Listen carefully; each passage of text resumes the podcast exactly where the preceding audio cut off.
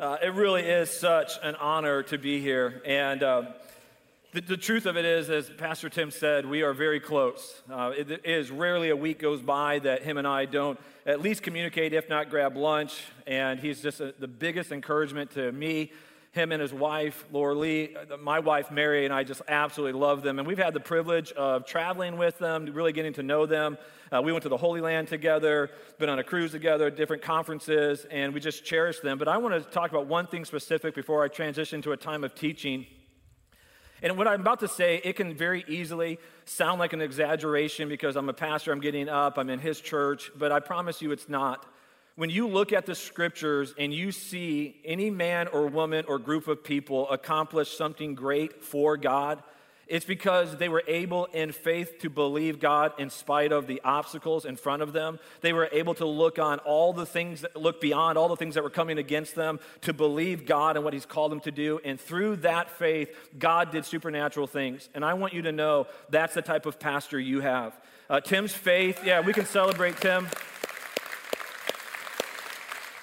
I, am not joking, and he can even attest to this. There are times we're having lunch, and he'll tell me plans and different things, and I'll say, Does that scare you? Just past week, we had lunch. and I said, Does that scare you? And he was like, No. And I was like, You are a man of faith. So, church, just celebrate that because what that means for you, and I mean this genuinely, that means God has some supernatural things planned for your ministry. And, uh, and so you should celebrate Him, and you should celebrate God and what He's doing uh, most of all. Amen?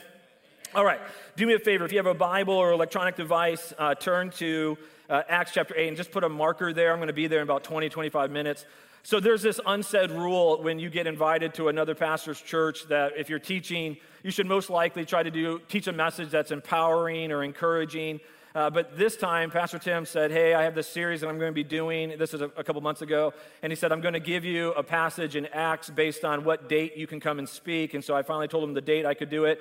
And he said, Okay, you have between Acts chapter 5 and Acts chapter 8. And so I'm like, All right. So I go right to chapter 5 and I flip it over. If you don't know this, chapter 5 begins with the story of God striking dead two Christians who lied about their offering. And I was like, bet. I, like, I know the unsaid rule, but I'm totally going to do this. And so I, he actually texted me, said, Hey, do you have an idea? And I said, Well, it's between Ananias and Sapphira and this other story. I really want to talk about the fear of God. Okay. But then Pastor Kevin had to go and preach a message about the fear of God and destroy that. So appreciate that, buddy. Thanks, man. Like, it's not hard enough speaking at another church, but, uh, but hey, can I tell you two points I was going to give you from that, just as a freebie? All right, Ananias and Sapphira were struck dead by God, but can we all agree that they're in heaven? I want you to think about for a second. That's a story of two Christians who made a mistake. That did not sentence them to be separated from God for eternity. Can we all agree on that? So note this. Again, this is just freebie stuff, all right? If God didn't strike them dead to punish them, then why did God strike them dead? He did it as a warning to all of us to take seriously his church, that he did not want his initial church founded on deception and division.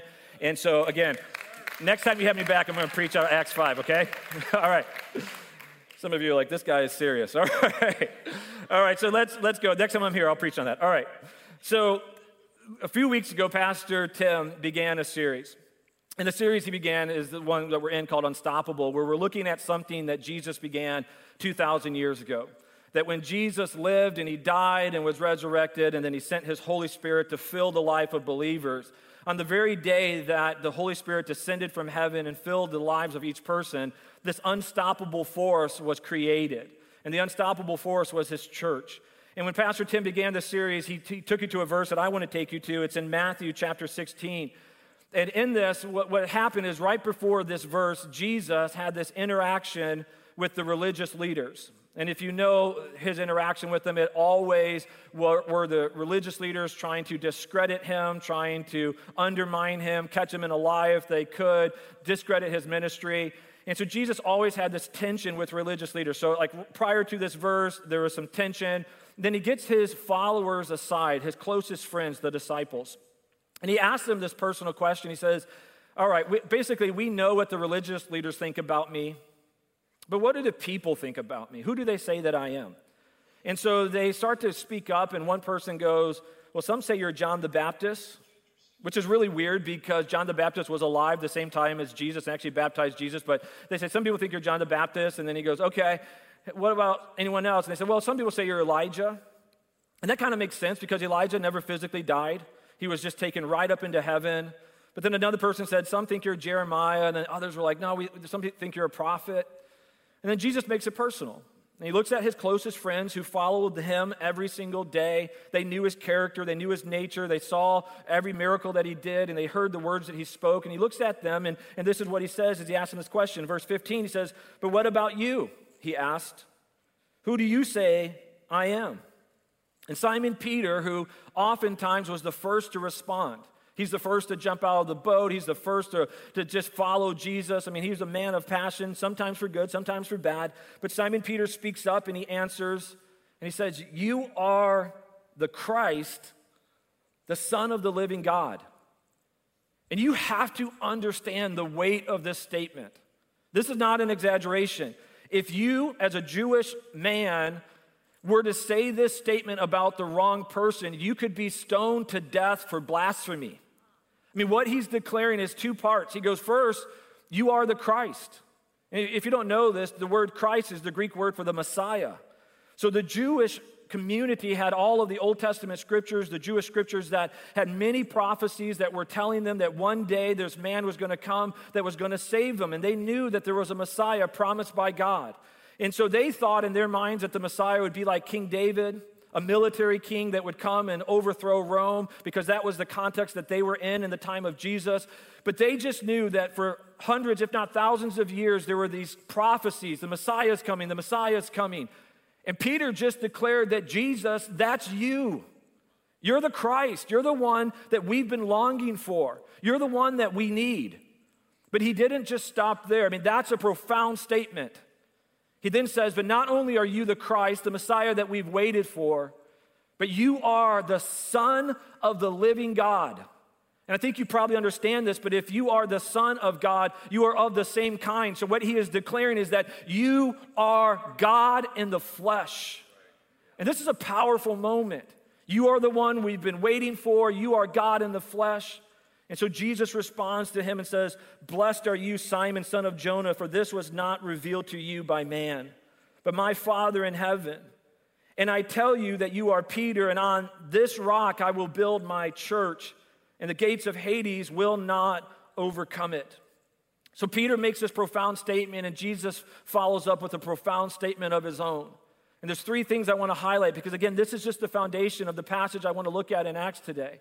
But Jesus goes like, here's the first thing you need to understand. I'm going to build something on this rock. And, and I want to be clear, and I'm not saying this to create tension. So if you've heard something taught differently, I'm not trying to just be argumentative. But he was not declaring that he was about to build his church upon a man, Peter. He was declaring that he was building his church upon the truth that Peter just proclaimed that he was the Christ, that he is the Son of the living God. And so he says, I'm about to build something upon this powerful truth. What the world needs is a Messiah. What the world needs is what I have to offer. I mean, this is what Jesus is declaring.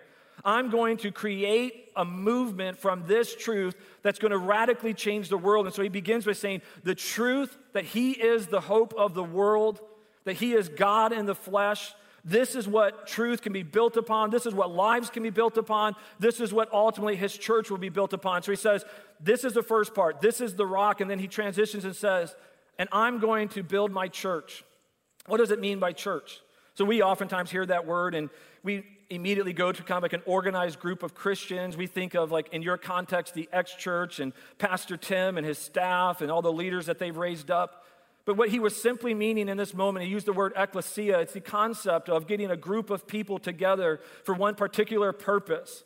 And what Jesus was declaring is he was about to assemble people and launch them on a purpose or a movement where they would have a like passion that would go into all the world and radically change the world. So again, he says, The rock, the truth that we're building on is that I am the Messiah, I am the Son of the living God. I'm going to assemble people around this movement, this passion. I'm going to send them out.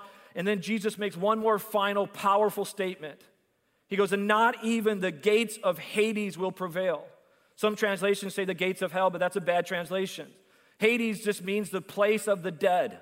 In the Old Testament, it was the word Sheol. He says it's a place where people go when they die. I mean, it's the concept that every single person is dead, dies at some point. Okay, I have to just do a little bit more history just so you understand the weight of this. in the very beginning of time, when God created, He placed Adam and Eve in the garden and He gave them freedom. But one of the things that He gave them is He said, You have a right to choose whether or not you're going to trust me, whether or not you're going to walk in obedience. And if you trust me and you walk in obedience, you'll remain in the garden, you'll have access to the tree of life, you'll be blessed, you'll have communion with me. But if you choose to eat of the tree of the knowledge of good and evil, what you are doing in that moment, it's a physical representation that you do not trust me, that you want to throw off my authority. And he says, and in that moment that you choose to distrust me, just know this, you will surely die. And we, what we know from the story, when they ate of the fruit, they, they did not uh, experience immediate physical death. But what they experienced is that sin entered the world, and every single thing in the world began the process of decay. Sin began to destroy everything. We, we see it just immediately. They eat of the tree of the knowledge of good and evil, and all of a sudden, for the first time in their existence, they realized they were naked, and so they hid themselves from each other. So there was a brokenness in relationship. When they heard God walk into the garden, they hid themselves from God. There was a, a separation spiritually.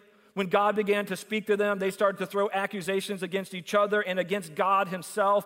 You just see everything is broken. They're removed from the garden, so they no longer had access to the tree of life.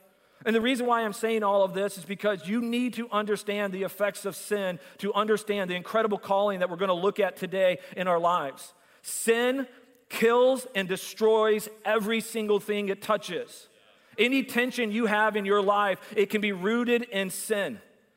Everything, any marital tension, every relational tension, every mental illness, every physical sickness, everything in creation, the fact that we have tornadoes and hurricanes and mudslides and droughts and, and, and everything that's bad, all of its roots go all the way back to the beginning when we chose as humanity to distrust God, okay?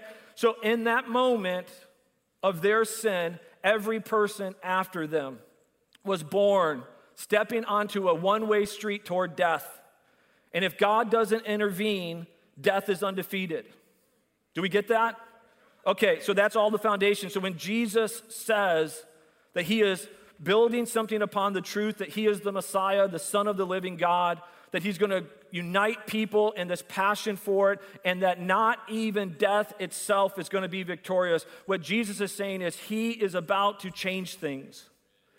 So here's the hope then. He goes, I'm going to use people, the church, this movement, this gathering to change the world.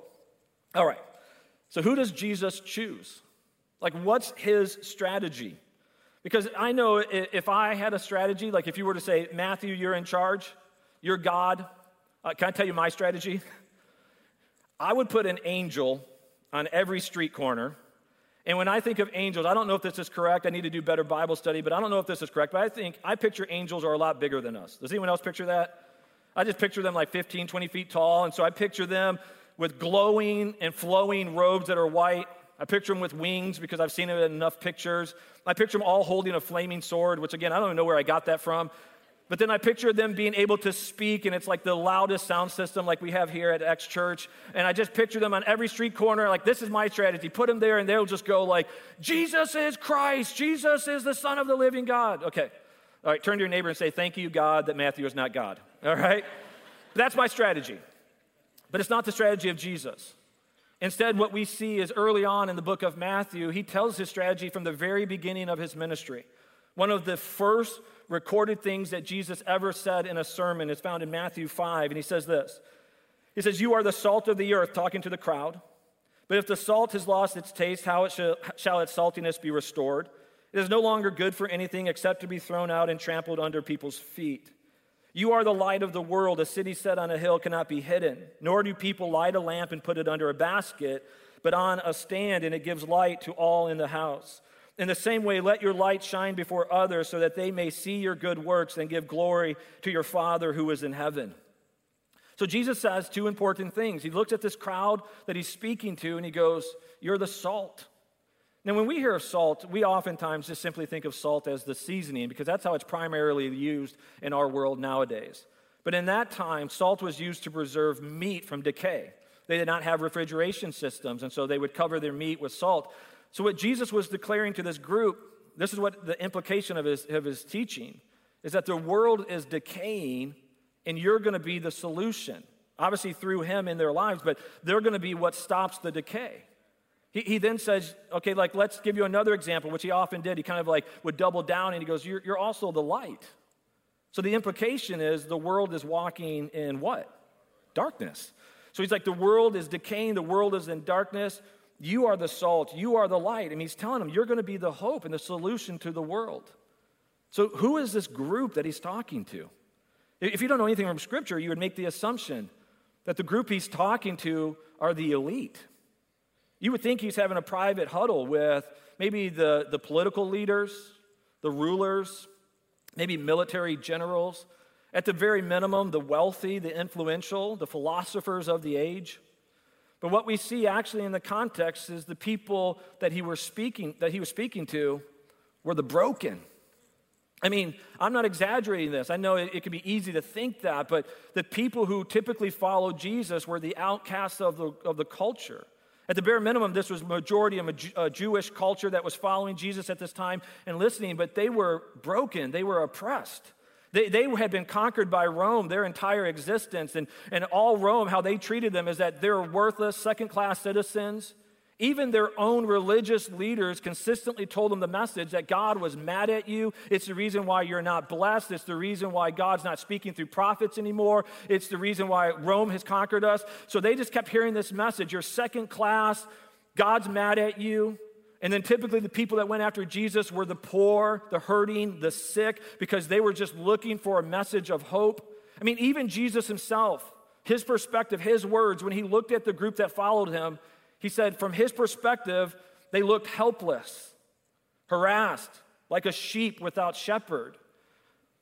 And so when we look at this group, we go, why in the world would God choose the B squad to shake, take this message of hope and life to the world?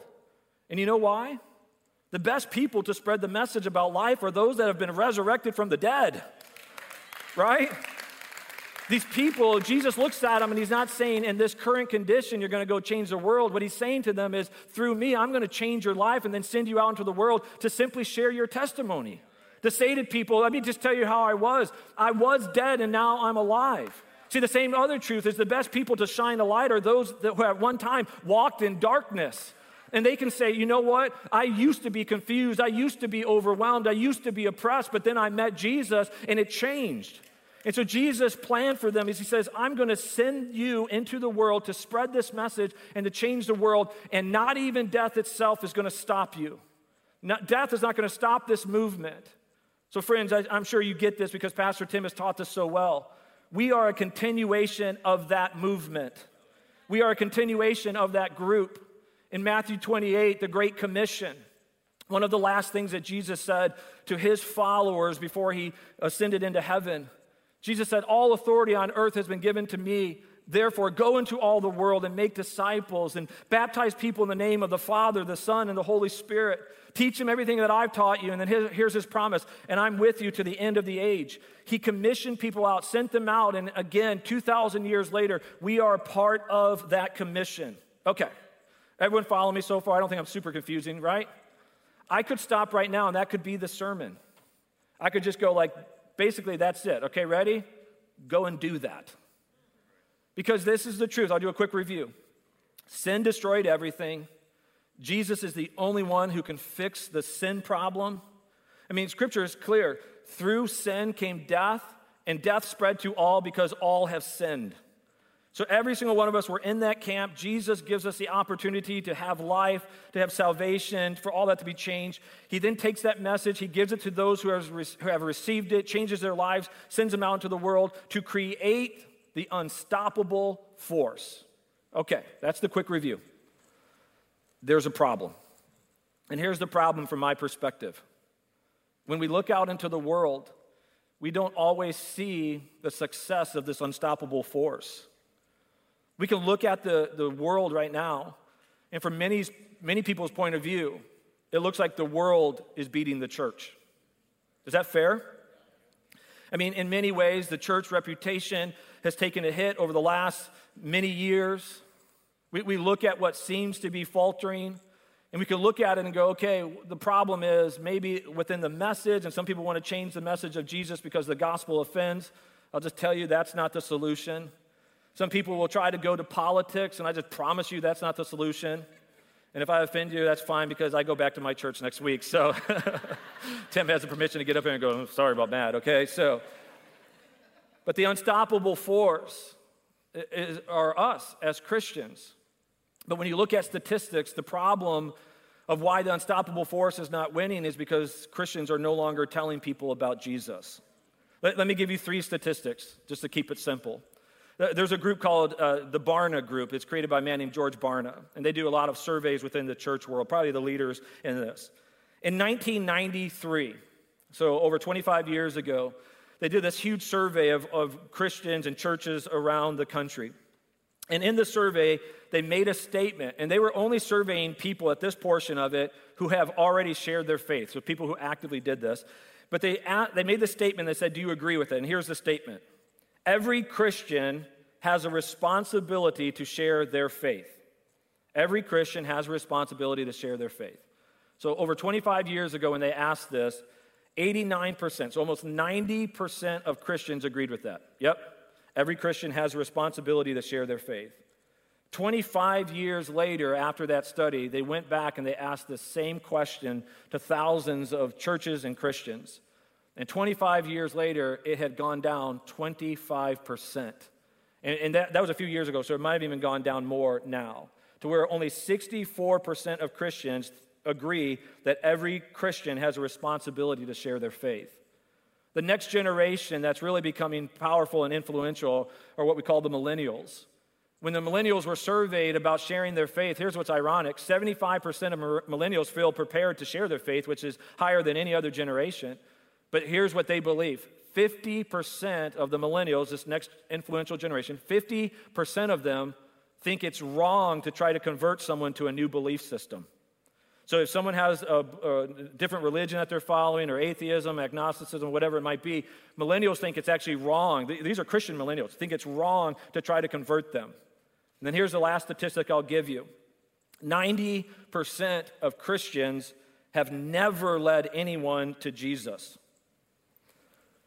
Can we all agree that that's where the problem lies? Is that we've been given this message that changes lives. We've been given the very Spirit of God to dwell inside of us, to empower us to be successful. But if we don't step out in faith and partner with God in this process, then the unstoppable force stops because of our choice. Now, hear me, God's going to still move. But what God wants to do is through us in our lives to touch the people where He's placed us. And for many people, they, what part of the problem is they start to look at church as if it's an organization. And they start to look at church and say, well, it's the responsibility of the church to do those things. It's the responsibility of the church, as in Pastor Tim and his staff and the leaders. It's their responsibility to evangelize, it's their responsibility to disciple. But this next statement I'll give you is one that will probably confuse some of you, maybe even offend some of you. But when you actually look at the biblical church as it cre- was created in Acts chapter 2 and 3 and chapter 4, what you will see is that the way the church was most successful is the church as a group meeting together was actually inwardly focused. They were focused on themselves, focused on their own people. I mean, think about the language. They gathered together every single day, they met in each other's homes, they shared their possessions with each other, they took care of their own, they worshiped together, they went to the synagogue together. And so the concept of the church is that when when we come together, we focus on the needs within our community, but then every single person is an individual light and salt that goes into the world and invites the people in their lives to join that community and to come in. And so what happens is people judge churches harsh and they go, okay, this church is not growing, this church isn't being successful, and they look at the leadership and they blame them, not realizing the responsibility is on you in the seats that every standard you want to place on Pastor Tim or the staff or on me or any other pastor, just know this whatever responsibility you place on us, God has placed on you. It is your responsibility to be the church in the world. Will you do me a favor, come to my church and say the same thing to them? All right, I appreciate that. And so here's where I want to transition. I want to get into Acts chapter 8, verse 26. As we transition, we go, okay, so, what's the solution? Here, here I don't want to be like overly simplistic, but I really believe this. I think it's simply a perspective shift for us to realize okay, we have to start viewing the lost the same way that Jesus views them. We have to understand how God is supernaturally working in our lives to place us in strategic places. And the message I'm going to give you today, I'm going to give you four truths from this, these few verses. I really believe that if you take these to heart, you will see the supernatural move of God in your life and through your life to see other people saved.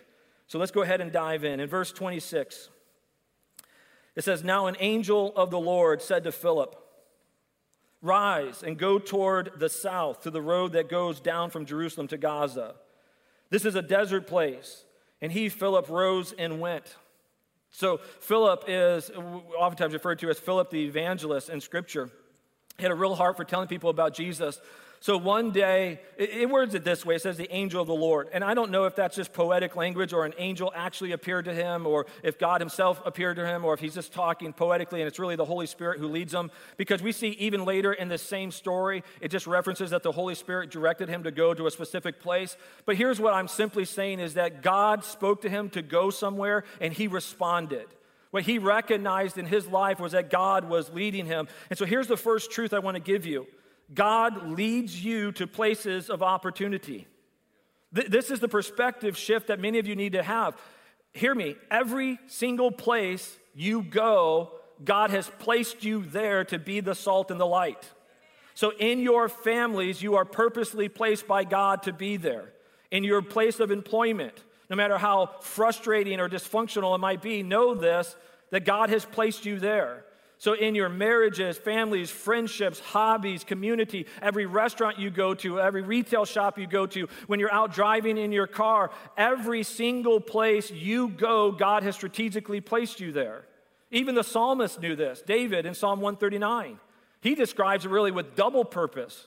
He says, God, before I ever was born, you had already charted out every single day of my life. And so you made me for days, but you also made days for me mean, that's double purpose he's describing.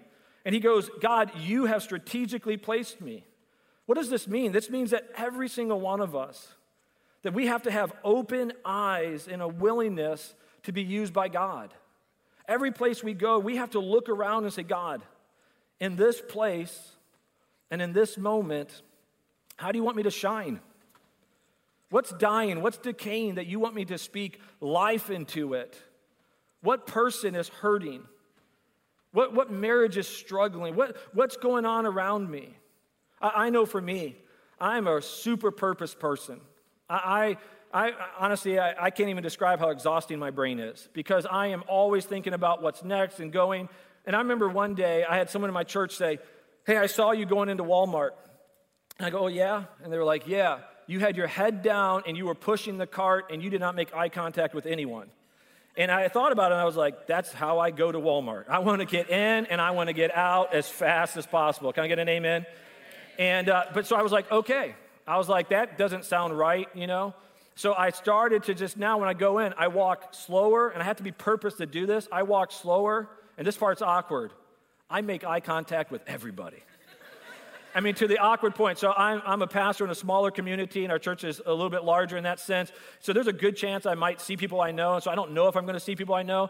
So if I make eye contact with you and you hold it for a second, I just assume you go to our church. So I wave at you. Sometimes people are like, "Oh, hey, Pastor Matt." I'm like, "Hey, how you doing?" And then other times people are like, and they walk away. And I'm like, "All right, that's a strike. Who cares, you know?" But the reason why I say that is I've been able in Walmart, in Kroger, and other places to have ministry opportunities because I've just slowed down, looked around, and said, God, how do you want to use me? I had a time at Kroger where this lady was getting her groceries. Looked like a young mom just from some of the stuff that she was buying. And she did that thing where she had her purse and she was looking through and then she was counting stuff and she, it was a self checkout. And she started to put stuff away and then she was like doing all of that. And, and she had all the stuff that she started to pull back out of her cart because she realized she didn't have enough money. And again, it's just open eyes. You look at it and go, oh, I can solve this in a second. And I walked over and I said, just took my card out, slid it in, pulled it out, hit accept, and said, God bless, walked out. I, here's the thing I didn't tell her my name, I didn't tell her my church, anything. The next Sunday, she shows up at my church.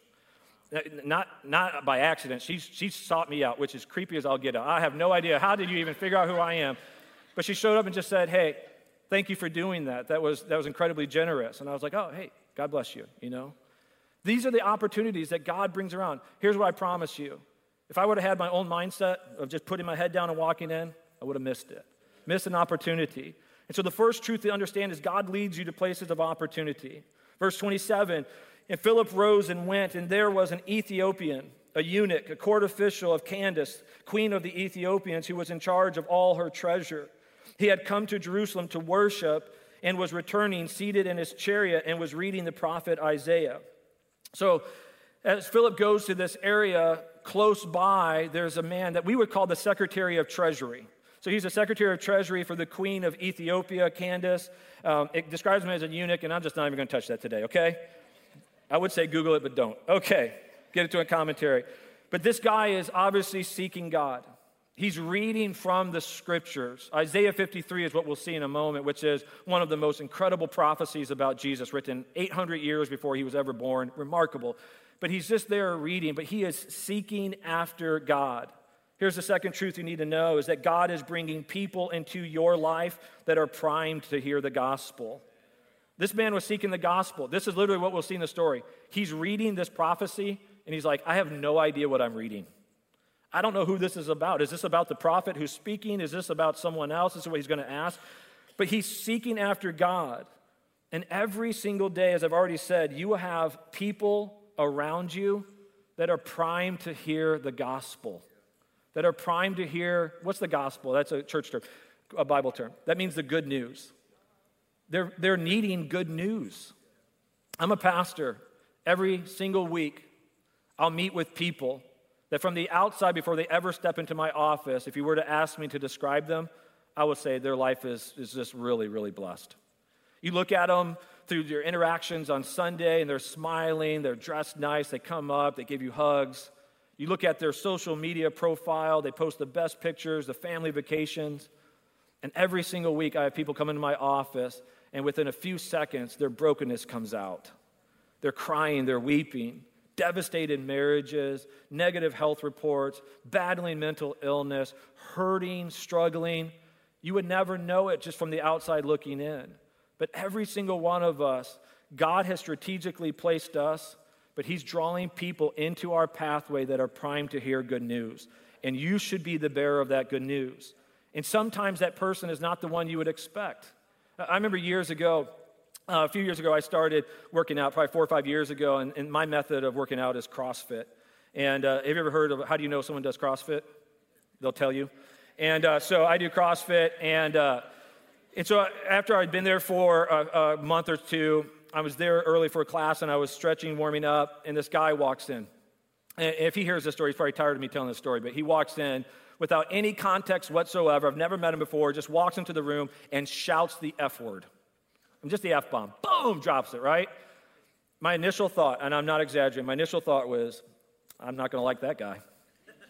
And I just thought, like, I don't like, and I'm, i hear cussing, I'm around cussing. I just don't like cussing. Let's gotta be honest. I think cussing makes people s- seem less intelligent, and I just was like, you know what? I don't want to be around this guy. The more I was around him, the more foul he was.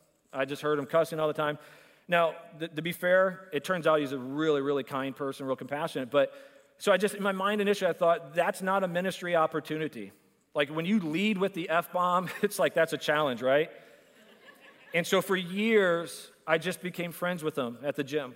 Nothing spiritual, just talking to him, getting to know him, getting to know his name, his story, him getting to know my name, getting to know my story. And then after some time, I just started to invite him to church. And not only was I inviting him to church, but there were a lot of people from my church that went to my gym. They were inviting him. And so he started to attend. And he started to come every single week, and we started to have more purpose spiritual conversations.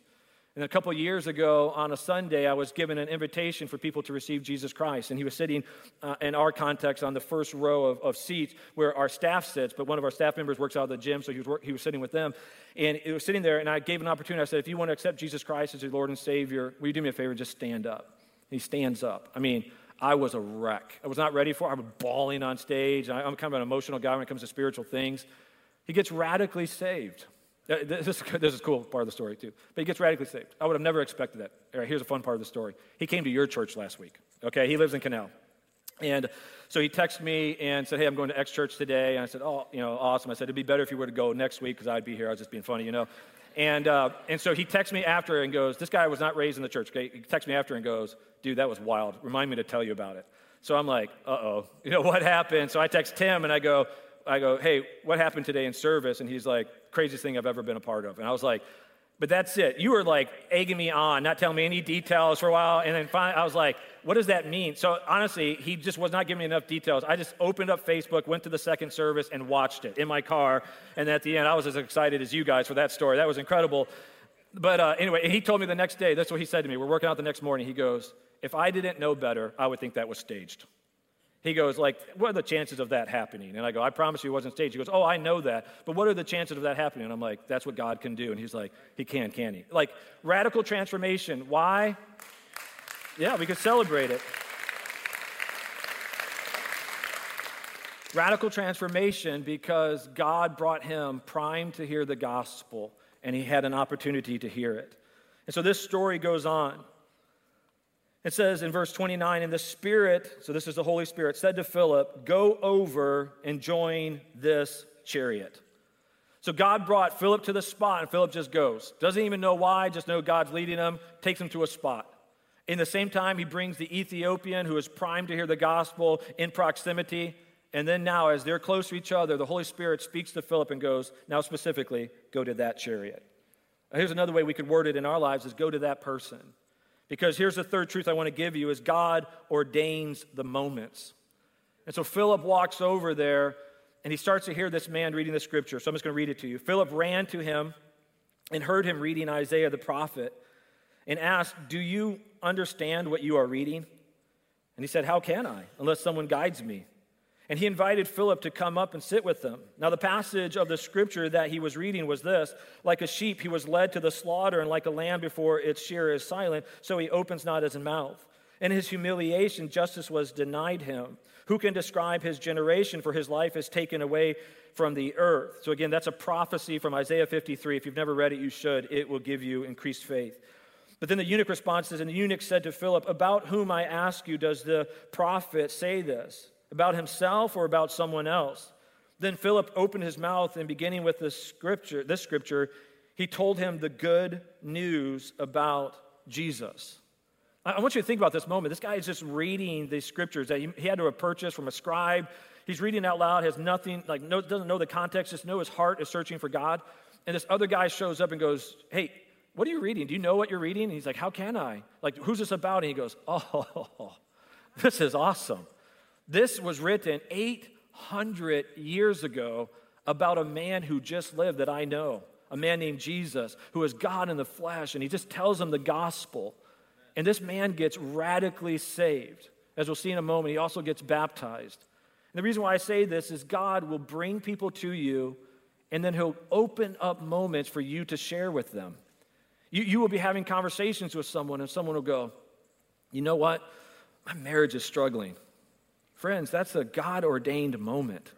At the bare minimum, to say, Well, can I pray for you? Because here's what I know when I've had problems in my life, I go to God in prayer and God moves supernaturally. And so people go, Well, well sure. Like I've had very few times where someone's denied it. I had a friend of mine that was a pastor. he was in this restaurant and he just felt like the Holy Spirit was leading him. And he walked over to the stranger and he says, I feel like God wants me to pray for you. And she said, Leave me alone or I'll call the cops. So there are those moments. I don't want to undermine myself. There are those moments. But when you know someone and you have a personal relationship with them and you offer to pray for them, I've never had that refused. And so someone might say, Hey, I'm struggling. And you go, Okay, can I pray for you? Or here's the next thing you might say Hey, can I share a sermon with you? My pastor spoke on this just recently. This teaching's incredible. I'm going to just send you a link. Will you watch it? And I've had people do that, and I've seen people saved as a result of that. You, you can say to someone, hey, will you come to church with me? And you bring them to church, and, and there's going to be a lot of intimidating things. There's no doubt about it. There are some odd things about church. But you bring them there and you allow the Holy Spirit to do the supernatural work in their life. And every single one of us, we have opportunities that God ordains and brings our lives together. My wife, this is not an exaggeration, she has led her cashiers at Aldi to the Lord. I'm not exaggerating. She loves Aldi. She invites him to church. She will come home from Aldi and other places, and she will tell me the life story of the cashier. And I'm like, babe, I've been to Aldi. They're like, you're out. I'm like, how do you do it in that short time? She's like, it's a little bit every single week. Just a little bit more. They tell me something about their life. The next week, I bring that back up. And then after a while, I invite them to church. And it's incredible. I, I had a, a supernatural experience recently, or within the last few years. I was going about my business and uh, just on a normal day, and God put someone on my heart that was not a Christian. Just put them on my heart, said, reach out to them. I could not deny this leading from God. So I reached out to my friend uh, that I knew that, again, was not going to church and said, Hey, are you doing okay? And he said, Yeah. And I could just tell by his tone and how he was talking that it's one of those like where people ask you how you doing, you go good, even though you're not. And so I just kept like kind of belaboring it, like, tell me what's going on. I just, I can't shake that God wanted me to reach out to you, so I, I don't think God's wrong. I mean, maybe I missed it, but like, just tell me what's going on. He's like, you know, yeah, I'm okay, or, or whatever. And I was like, okay. I hung up, and God was like, go over his house. And I never, ever, ever do this, okay? I went over, knocked on the door. He opens the door. He's like, what are you doing here? And I was like, I just can't shake the feeling that God wants me here. What's going on? Tell me about it. And uh, he's like, we sit down, we start talking, just say, hey, I'm kind of going through it, some stress in life. And so I have an opportunity to minister to him, to pray with him. Okay, a year goes by, two years go by. He gets saved during this time. We go on a mission trip together. And while we're there, he writes this letter. It's a letter that I've laminated and I keep in my Bible. And in the letter, he said, That day I was about to kill myself. He said, I was in my house contemplating the best method to do it. And you just would not leave me alone.